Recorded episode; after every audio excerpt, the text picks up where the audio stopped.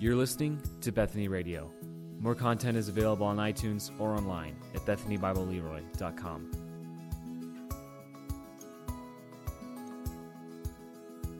To you, we will take our scriptures again, find Romans chapter 8, where we are working through this. Romans chapter 8, in particular, verse 28. And we'll get there in a minute. I've got a picture here. Once again, Malachi is.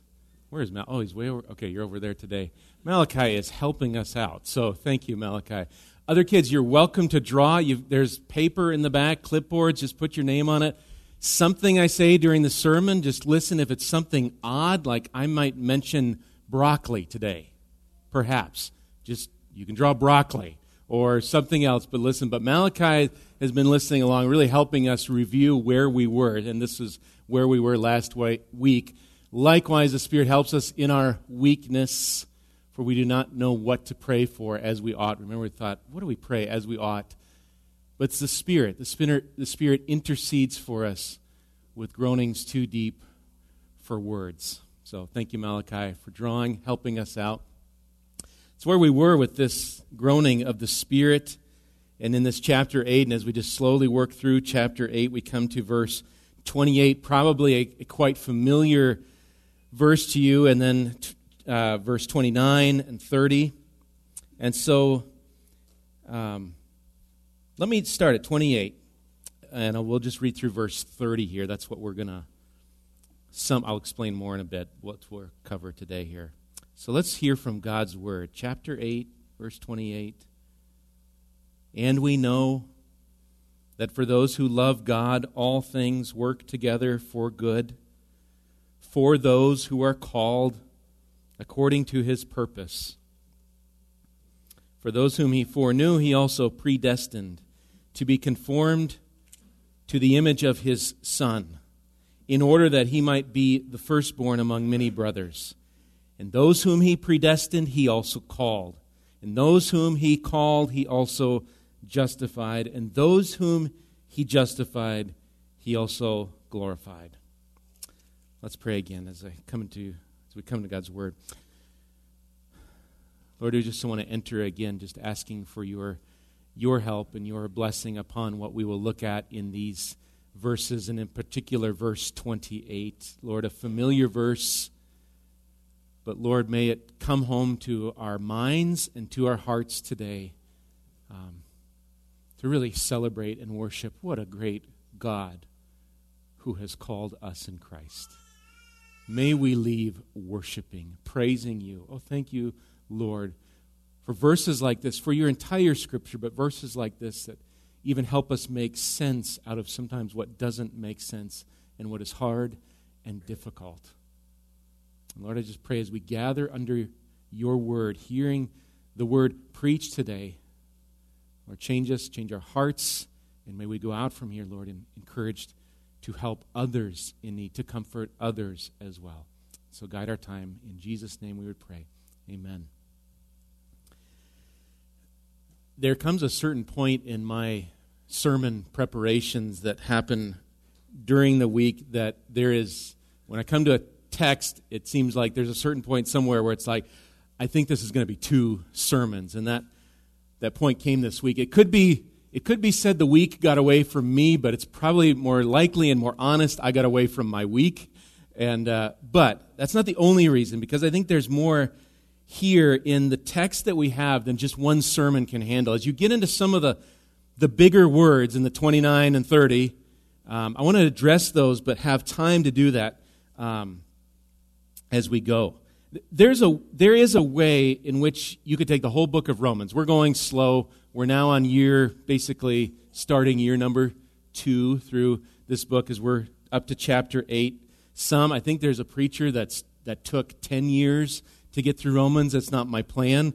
You, but it, it, not right now, I should say. I don't want to commit myself to anything. But, uh, but there's a way you could preach the whole book of Romans. We could do this in one sermon and then move on. You could do that. So you could do a broad overview of the main themes.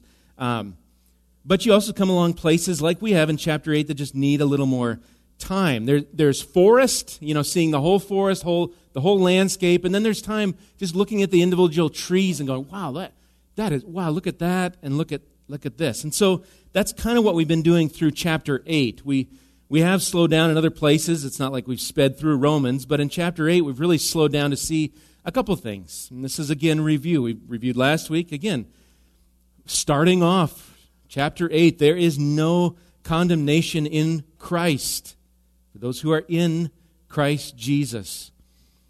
We, we talked about a mind set on the flesh, and then a mind set on the Spirit, being led by the Spirit to put to death the deeds of the body. And then we looked at, as we went further, we looked at our adoption as children of God, heirs. What do we get? What's our inheritance? God Himself, we looked at. And then in 18, and so on, inward, these inward groanings, the groaning of creation, our own inward groanings, but are also our eager waiting and our hoping. And then last week, as we saw, the Spirit groaning and interceding and helping in our weakness as it comes to prayer. And so, if Romans 8, I've brought it up before, if it's kind of an, an Airbnb sorts, you, you find the house and wow, there's a great place for our family to get away and we're just going to hang out here, then in this Airbnb, there is a room called Romans 8, 28 through 30. And that's the room we're in of this magnificent house. Really, all of God's Word, but right here. And then we'll get to another room in 31 through 39 and so forth. But it's a room worthy of just stopping to just look around and, and wow, what a room we're in. Now, I'm going to do that again, as I said, just really focusing on verse 28, though it's not disconnected from what will follow in 29 and 30, but really looking at 28. And really, there's this connection overall in these two parts, and that is that God's good purposes are for those whom He has called. God has good purposes, His purposes, for those whom He has called. Now, verse 28 begins with a little phrase, and we know that, or and we, we know. And it's relatively a relatively common phrase to Paul, really to just state a, a truth. We've seen this already in Romans. You may not remember, but it's in, it's, it, this little phrase shows up. Romans chapter 2, verse 2. Paul says, regarding the sins of chapter 1, he says, We know that the judgment of God rightly falls on those who practice such things. So, judgment of God upon sin, we know. Or Romans th- chapter 3, verse 19. Paul says, Now we know that whatever the law says, it speaks to those who are under law, so that every mouth may be stopped and the whole world may be held accountable to God. This we know. Or Romans chapter 7, verse 14. For we know that the law is spiritual, but Paul says, I am of the flesh, sold under sin. And so it has this aim at a sort of, a sort of truth statement, maybe like a summary in a way. And even in Romans 8, starting in verse 22, Paul says this. He says, For we know, here it just keeps coming, for we know that the whole creation has been groaning in the pains of childbirth. And then last week, verse 26, we do not know, a negative there, we don't know what to pray, but verse 27, God who knows the mind of the Spirit. And so the Spirit intercedes for us. And then we get to verse 28, and this fourth, really, knowing in chapter 8. And one definition of this word for, for know, maybe the, the, the word here says it's used to introduce a well known fact that is generally accepted. In a sense, we've got a summary statement of truth. That's what you have before you in your copy of the Word of God a statement of truth. So, what is it that we know? What fact or truth is, is almost, you could say, well known? And that's verse 28. So, there's a couple phrases in this verse. We're just going to look at kind of each one in turn. Let me just read the verse on the whole, and then let's break it apart a little bit. Again, verse 28 And we know that for those who love God, we'll look at that, all things work together for good, we'll look at that, and then for those who are called according to his purpose. The first phrase here of this, and we know that, that for those who love God, it really is distinguishing for Paul. It's distinguishing just who he has in mind. In Romans 8, we've, we've seen the opposite of those who love God. Back in verses 7 and 8, speaks of those in the flesh. They're, they're hostile to God. They don't submit to his law. They cannot please God. In other words, they don't love God. And even further back, you can look chapter 3 tells us all sinners do not seek for God. There is no fear of God before their eyes. But here in verse 28 are those who actually love God. Jesus was asked, you'll be familiar with this, when he was asked, what, What's the greatest commandment? His response, You shall love the Lord your God with all your heart and with all your soul and with all your mind. You shall. It's a command. A command so often broken by sinners and even we who would claim to be children of God. We far too easily love other things. But I don't think Paul has in mind here those who, who perfectly love God. And I've, in my notes here, in my sermon, I have C chapter 7. If you think there's perfect love, reference chapter 7. So it's a general statement. John Murray calls it a, a subjective attitude. Kind of if, if I asked you the question today, you might say, well, not perfect. Do you love God? I think I do. I hope I do. Yeah, I, I love God. I, I know there's the failures of my sin and my flesh, but I love God. That's who Paul's talking to. But hear this the love of God, it, it is something we truly do, and yet even this love of God is brought about by God Himself. Do you love God? That's from God, even. So that He is glorious in all things. Uh, book of Ezekiel, chapter 36, it speaks of God granting a new heart and a new spirit within to cause us to walk in God's ways, cause us to obey Him. And, and that obedience is how we love Him. It's those who have been born again, those who have been born of the Spirit. John 3 talks about that. As chapter 8 shows, those who are children of God, those who call out to God, not in fear any longer, but call out to Him as Abba, Father. And so, this love for God, it's really something that God Himself has worked in us by His Spirit. In fact, in fact, 1 John 4, verse 19 tells us we love. Why do we love? Because we thought, well, that'd be a good idea to love. In our no, God, we love because He first loved us. Comes from God. And those who truly love God will bear fruits of obedience in the same book john tells us 1 john chapter 5 verse 3 for this is love of god that we keep his commandments and his commandments are not burdensome so there's a spirit within that creates a love for god to delight i think as a psalmist say to delight in his word i delight to do your commands that's how it, it's not so if we think if i ask you do you love god not just merely going i don't i don't know if i feel are you obeying him are, that's kind of the question of First John. Are you walking with him?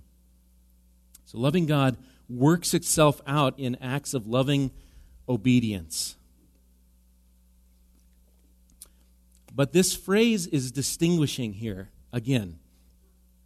It distinguishes just who this verse is for. It's for those who, of course, love God. So it's not a, it's not a general verse for all peoples everywhere. To, to the one who does not love God, and there are those who is, as we looked at, who is hostile to God in the flesh, not submitting to God, we must say, yes, God is accomplishing all of his good and right purposes, but the eternal destination of the one who does not love God is not good. It is not good. The one who does not love God should not come away hopeful from this verse, but rather, as, as uh, Jesus would say in Luke, in fear of the one who has authority to cast into hell. Which is really all of us, all of us, were it not for the grace of God. So it's distinguished. There are those here, and pay attention to the word those because it just comes up all over the place. There are those. And so we come to this next phrase For those who love God, all things work together for good. The Greek word here used for this idea of working together, it's where we get the modern word synergy. I think it's from soon ergo. So soon is like together, ergo was work. So like work together or synergy, kind of this working together. What this phrase does not mean is that the working together of all things is something that happens outside of God's control. This isn't all things working together, and God says, Wow, I'm glad it's all working. I, I started it back then, but I hope it's go- he's he is the one, really. Not, you could almost argue it's God, it is God working all things together. Maybe another way to say it. It's God's sovereign hand over all things. Doug Moo writes this It's important, he says, to insist that all things do not tend toward good in and of themselves. Rather, goes on to say, it is the sovereign guidance of God that is pre- presumed as the undergirding and directing force behind all the events of life. We might ask here, we're going to ask about good, but what about the all things? What, what does Paul mean by the all things? What about the Greek? He simply means all things. All things. Things we might look at, we might say that's a bad thing or that's a good thing, but all things, no matter what suffering, trials, hope, disappointments, all things are for good one writer points out the nearest antecedent for this all things, like if we ask, what all things, points out the nearest one is really verse 18, the sufferings. So Paul at least has in mind all things, including sufferings, but there's more. It's all things. And it's helpful as we come to the other word in the phrase, this, this word, all things for good. Those who love God, all things work together for good. And so it would just be helpful to define what, what is good. And I think this is a key word for us to just spend a little bit of time thinking on. It, you could almost say, in the same way we don't know what to pray for as we ought, as we just saw last week, verse 26. I'm not sure we all know exactly what is good either. Um, one example that came to mind, like broccoli. Take food, for example broccoli and lettuce. I would say for you kids, you would tend to look at broccoli as not good or lettuce as not good. We adults might say, we, oh, I like broccoli. It's only if you cover it in butter and salt. Or lettuce, if you put, I like French dress, honey mustard, whatever, and you get everything else on it to make the lettuce go away. But simply broccoli or simply lettuce is pretty dry, but wouldn't you know, the medical field, and I know there's, you know, differences on that, but wouldn't most say that's really healthy? That's really good for you. It might taste bad, but the, that food is good for you.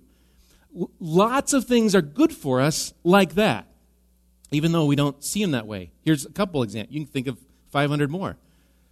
Going to the dentist. To me, that's bad. No offense. There's, I don't think we have dentists here unless you're visiting. But it's a good thing. We need dentists. It's good, but we don't maybe like exercise.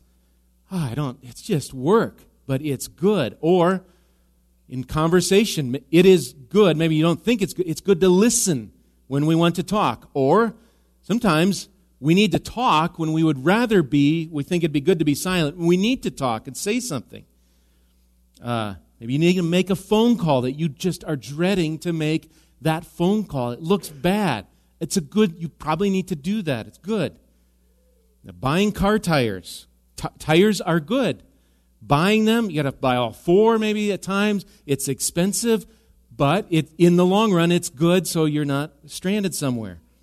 And so on. Shoveling snow, chores, and on and on. The point is, our definition of good, our definition might just be it tastes good, it feels good to me. It's easy. That, that's, that's what's good to me. That's not a good, to play on words, a good definition.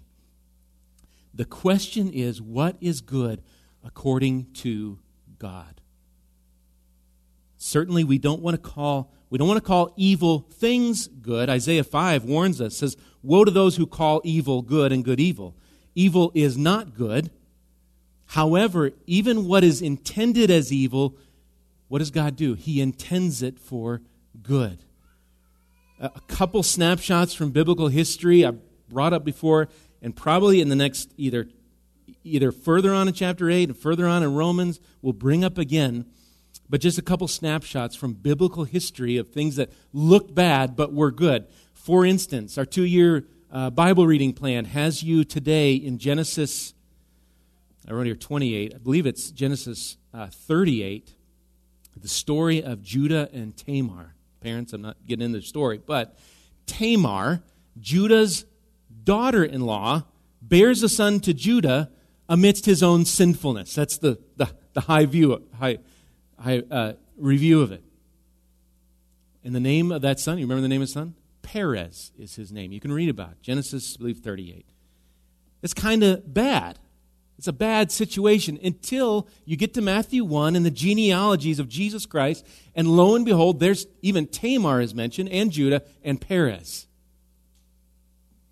Or later in Genesis, and you're just starting, if you're reading, you're just getting in the story of Joseph, and you're going to read of Joseph thrown down into a well by his brothers, sold off then by his brothers. Joseph gets wrongly accused, he gets put in prison, he gets forgotten about, and who also, in the end, tells this to his brothers. He says, As for you, you meant evil against me, but God meant it for good. It's like Joseph could look at Romans 8:28 and say, I've been there, I testify, amen. God works together all things for good. Or think of the greatest evil ever. What is the greatest evil ever? That is sinful man crucifying Christ on the cross. The crucifixion of Christ, putting the Son of God to death. Here, Acts 2 tells us Jesus was, though, delivered up according to the definite plan and foreknowledge of God. And thus, the greatest good and glory came through a cross. In the end, our definition of what is good, it's often centered and based upon, I think, for, for our lives, certainly, wrong ideas of what is truly good. And Doug Moo writes this. He says, The promise to us is that there is nothing in this world that is not intended by God to assist us on our earthly pilgrimage and to bring us safely and certainly to the glorious destination of that pilgrimage. We must submit here to the goodness of God, and that in all things. Whatever God does is good. And therefore, whatever He ordains in my life as a believer is ultimately good for His glory. And then my growth in Him towards my final glorification. And then we proclaim with Paul that for those who love God, all things work together for good. But this phrase, this good, is in fact tied to, directly to, the purposes of God. So God works all things together for those who love Him, works all things together for good, for, the last phrase, for those who are called according to His purpose. Called according to His purpose. Those who love God, that's the first phrase, are also those who are called by God. And so I think there's two types of calling to think of. In essence, there's a general call of salvation, really the proclaiming of the gospel to the nations. Tell it to all. Call to you that would be listening here today. Maybe you are fearing God. I don't do I love am I am I in Christ and what about my sin? Maybe the call to you today is come to Christ. Look to Him, repent of your sin, look to Jesus and be forgiven. To Him as your Savior and Lord. But there is also what is called the, the effectual call. Not effect, E, E F F E C T U A L, the effectual call. J.I. Packer explains what this effectual call is. It affects something. He says it this way Original sin renders all human beings naturally dead, parentheses, unresponsive to God. That's sin. That's deadness. Packer goes on, but in effectual calling, God quickens the dead. As the outward call of God to faith in Christ is communicated through the reading, preaching, and explaining of the contents of the Bible, the Holy Spirit enlightens and renews the heart of elect sinners so that they understand the gospel and embrace it as truth from God. And God in Christ becomes to them an object of desire and affection. He goes on to say, being now regenerate and able by the use of their freed will now to choose God by the Spirit and the good, they, they turn away from their former pattern of living to receive Jesus Christ as Lord and Savior and to start a new life with Him. Our call is from God. Second Thessalonians 2 puts it this way but we ought always to give thanks to God for you, brothers, beloved by the Lord, because God chose you as the firstfruits to be saved through sanctification by the Spirit and belief in the truth. To this he called you through our gospel, so that you may obtain the glory of our Lord Jesus Christ. And so, coming back to verse 28, Doug Moo writes on this connection of those who love God and then those who are called by God. And he says the second description. So there's the first, those who love God. As John Murray said, the subjective attitude do you love God? A command, love God. He says the second description, those who are called, of those to whom this promise applies, it looks at our relationship to God from its other divine side. So, in essence, beyond our subjective loving of God, there is behind this the God who first loves and calls his people. And I wonder here if there's shadows even of verse 35. We're going to look at much later on who shall separate us from the love of Christ? Or verse 37, in all these things, we are the kind of the theme for our study in Romans 8. We are more than conquerors through, not through our love for Him, but through Him who loved us. And so we respond in, in love and to help us then understand God's working all things together for good, we come really to the last part of the, this phrase here. And that those who are called, and then the phrase is according to his purpose. According to his purpose. God is purposeful in everything he does. Isaiah 46, God says, My counsel shall stand, and I will do all my pleasure. Later on, he says, I have purposed I will also do it.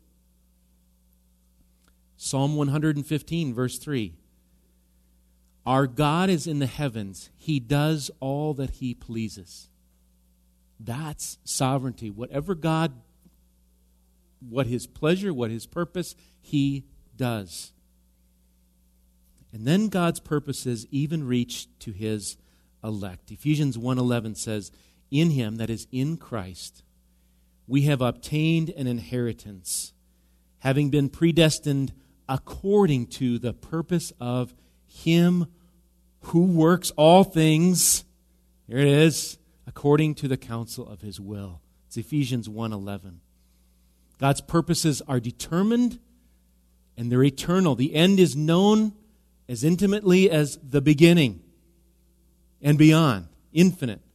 And what God purposes, He will do, and He will do all of his purpose for those who are called of him to work all things for good. Paul, though, in verse 28 and then in this further section, he, he doesn't leave us wondering what's the point? What's working all things for good according, what's his purpose all about? I want to just reach forward a bit to verse 29. And verse 30, we'll see the larger purpose, but for now, just look at verse 29 one more time. For those whom he foreknew, he also predestined. See, it's connected to 28. Those he foreknew, he also predestined. And I love help, helpful words that, that are purposeful to be conformed to the image of his Son, in order that he might be the firstborn among many brothers. Ultimately, God's work in our life, God's purpose in our life is our being conformed to the image of his son. It's not just salvation as a way to get out of hell. I want to get out of that scary place. That, that's part of it, but it's really it's God conforming us to, to help us see who? Jesus and love him and be with God forever. That's our inheritance. And so he's orchestrating that for us to be conformed to the image of his son, to be like Christ. And so, as disciples of Christ, we're to follow Christ, to be like him, and so glorify and magnify in our being like him Christ and not ourselves. And I see this conforming to Christ. I think there's, there's both an aspect of now where God is, if you look back, God is ordaining what comes to pass. He's orchestrating our lives to conform us to Christ. I think that's the good, to sanctify us. And then there's a then when we shall truly be like him in glory. Maybe it's Philippians 1 6 that would really sum this again, sum this idea up. That he who began a good work in you will bring it to completion at the day of Jesus Christ. Like I said, next week we're going to come back to verses 29 and 30, just a little deeper focus on the purposes of God. And then even just allows me a, a chance to just, what's the language being used? What's predestinated? What's foreknew? What's glorified? What's justified? All the called again. And look at that next week. As we close here, in a minute, the worship team is going to come up. We're going to learn a new song together. It's Whate'er. It's new to us. It's not, I think the words were written in 1720s, somewhere around there. But the title is Whatever My God Ordains is Right. Whatever my God, whatever He ordains, it's right. It, it is a sort of, you know, as we, as we dedicated our, our kids to the Lord to say, Lord, this, we're dedicating our lives, our, our children to you. There's this idea of saying, Lord, whatever comes my way, whatever trial or suffering or loss or hardship or conflict or good thing from my perspective, whatever my God shall ordain, it is right and it is good. And he who loved me while yet a sinner shall work all things together for good. He who has called me according to his purpose, he's going to conform me to be like Christ and so exalt the Son. I want to just encourage you to welcome that conforming of God in your own life, whatever, whatever you would fill in the blank of the all things today, whatever trial or suffering or good thing, whatever it is, wherever you lie in that spectrum, or you look back, regret on this, or what's going to happen, or, or worry, all those sorts of things, and entrust them to a God who, whatever He ordains, it is right and it is good. And His love is poured out on His sheep to care for them and to conform them to Christ. Let's pray.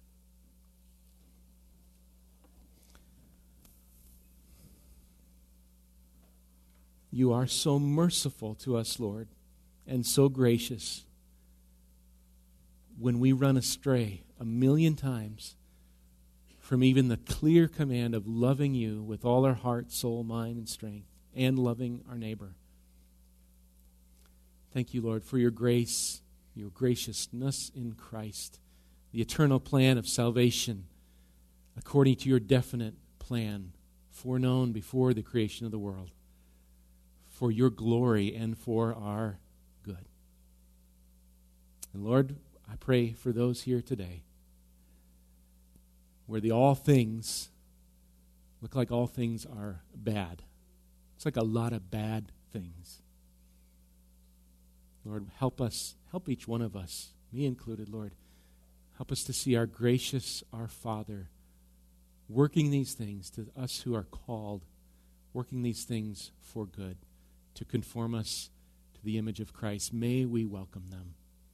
And Lord, by your Spirit, give us the strength, grown on our behalf. Thank you for that, Lord. May give us a hope in what appears to be bad and a hope in your sovereign leading of all things. We pray this in your name. Amen.